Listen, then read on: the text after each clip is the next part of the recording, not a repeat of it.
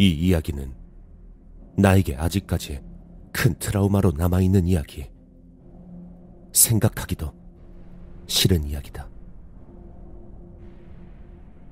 군 시절 특공대가 군단 직할의 모든 부대의 유격을 맡아 돌렸기 때문에 나 역시 군단 유격대를 했었다.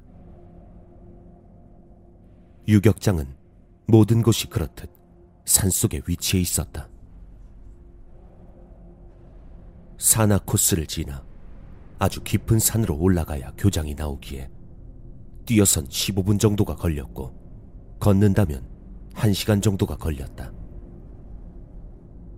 그날은 오후 교육을 마치고 내려오는데 무전기 하나가 보이지 않았다. 아무래도 후임 하나가 위에 놓고 온 모양이었다. 나와 후임은 무전기를 찾기 위해 다시 산악교장으로 뛰어갔다. 하지만 교장을 아무리 뒤져도 무전기는 보이지 않았다. 화가 나서 후임을 다그쳤지만 후임은 무전기를 어디에 떨어뜨렸는지 알지 못했다. 결국 후임이 움직였던 모든 코스를 다시 돌기 시작했다. 그렇게 열심히 되짚어가고 있는데 건너편 산 쪽에 산악 세 줄타기 코스가 보였다. 무심코 그쪽을 바라보고 있던 나는 코스 아래 안전망에 있는 무언가를 발견했다. 교육 중에 떨어져 다치지 않도록 설치된 안전망에 교육생 한 명이 죽은 듯이 누워 있었다. 이 시간에 저런 곳에 혼자 남겨져 있다는 게 이상했지만 난 소리를 질러 그 교육생을 불렀다. 하지만 내 말이 안 들리는지 꿈쩍도 하지 않았다. 아무래도 직접 가서 데려와야 할 듯 했기에 후임에게 말했다.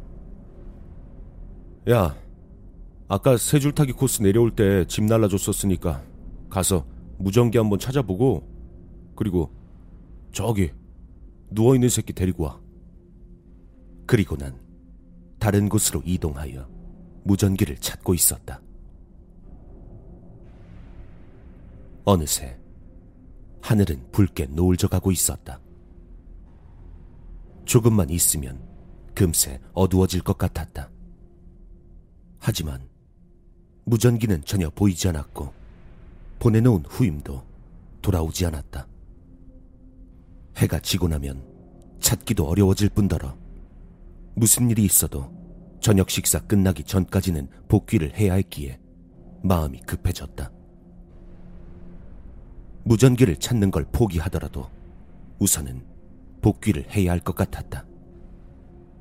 난 고개를 들고 세 줄타기 코스 쪽을 보면서 크게 소리를 질러 후임을 불렀다. 하지만 아무리 불러봐도 대답이 없었다. 마음이 급해진 나는 서둘러 세 줄타기 코스로 뛰어 올라갔다. 주위를 둘러보니 교육생은 그 자리에 그대로 누워 있었지만 후임은 보이지 않았다. 난 조금 더 가까이 다가가 교육생을 자세히 보았다. 교육생은 대자로 누워 있는 것도 아니고 뭔가 굉장히 고통스럽고 괴기스러운 자세로 누워 있었다. 마치 누군가 온몸을 비틀어 놓은 듯한 이상한 자세였다. 시간은 없고 후임은 보이지 않아 짜증이 나 있던 난 화가 난 목소리로 말했다. 교육생, 여기서 뭐합니까? 그리고 작지만 걸걸한 목소리가 들려왔다. 당장 일어납니다. 교육생!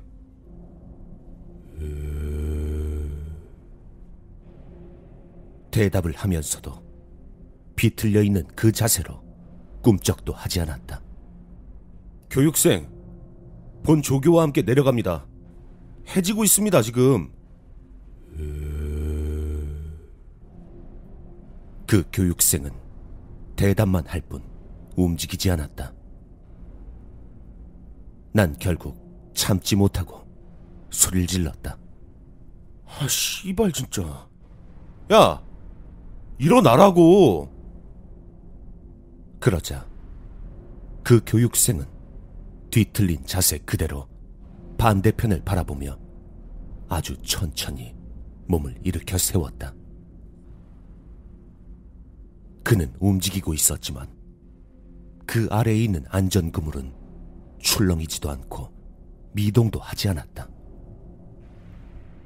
그걸 본 순간 이건 사람이 아니라 귀신이란 생각이 들었다. 도망가고 싶었지만 발이 떨어지지 않았다. 그 군인은 몸이 뒤틀린 채로 일어나서 천천히 내 쪽으로 상체만 돌리기 시작했다.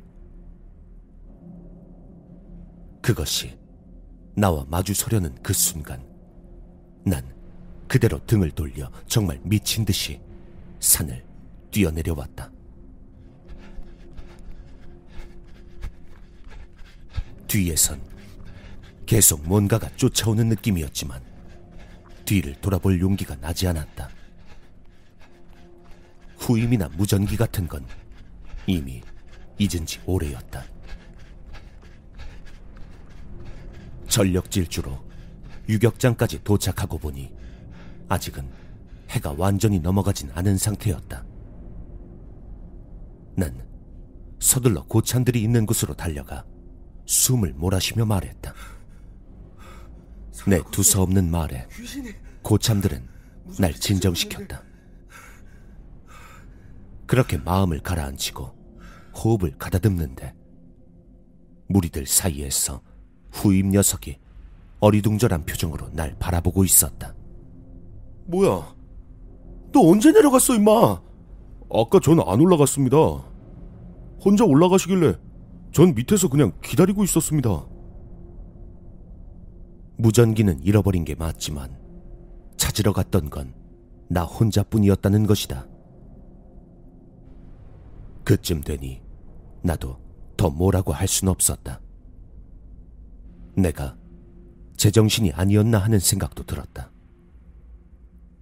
그리고 안전망에 누워있던 그것에 대해서 말하자 다들 아무런 말도 하지 못했다. 결국 아무래도 내가 귀신에 홀린 것 같다며 입단속을 시키곤 무전기는 손망실 처리했다. 행보관님께 크게 혼나긴 했지만 어떻게든 잘 처리는 됐다.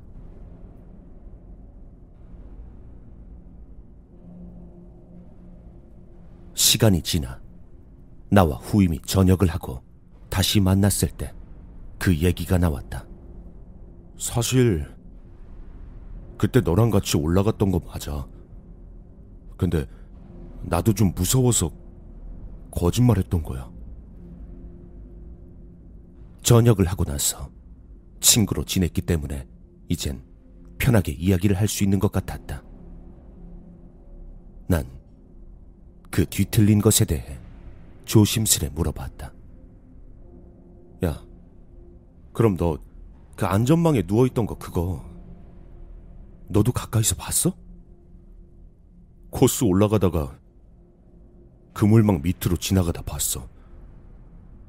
근데 올라가던 중에 밑에서 그물 위를 봤는데 그 군인이 입에서 찐득한 피 같은 걸 줄줄 늘어뜨리면서 웃고 있더라고. 그걸 보고 놀란 후임은 그 길로 부대로 뛰어내려갔다고 한다.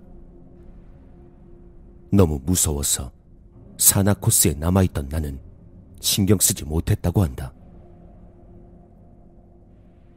그날 우리가 봤던 그 존재는 과연 무엇이었을까?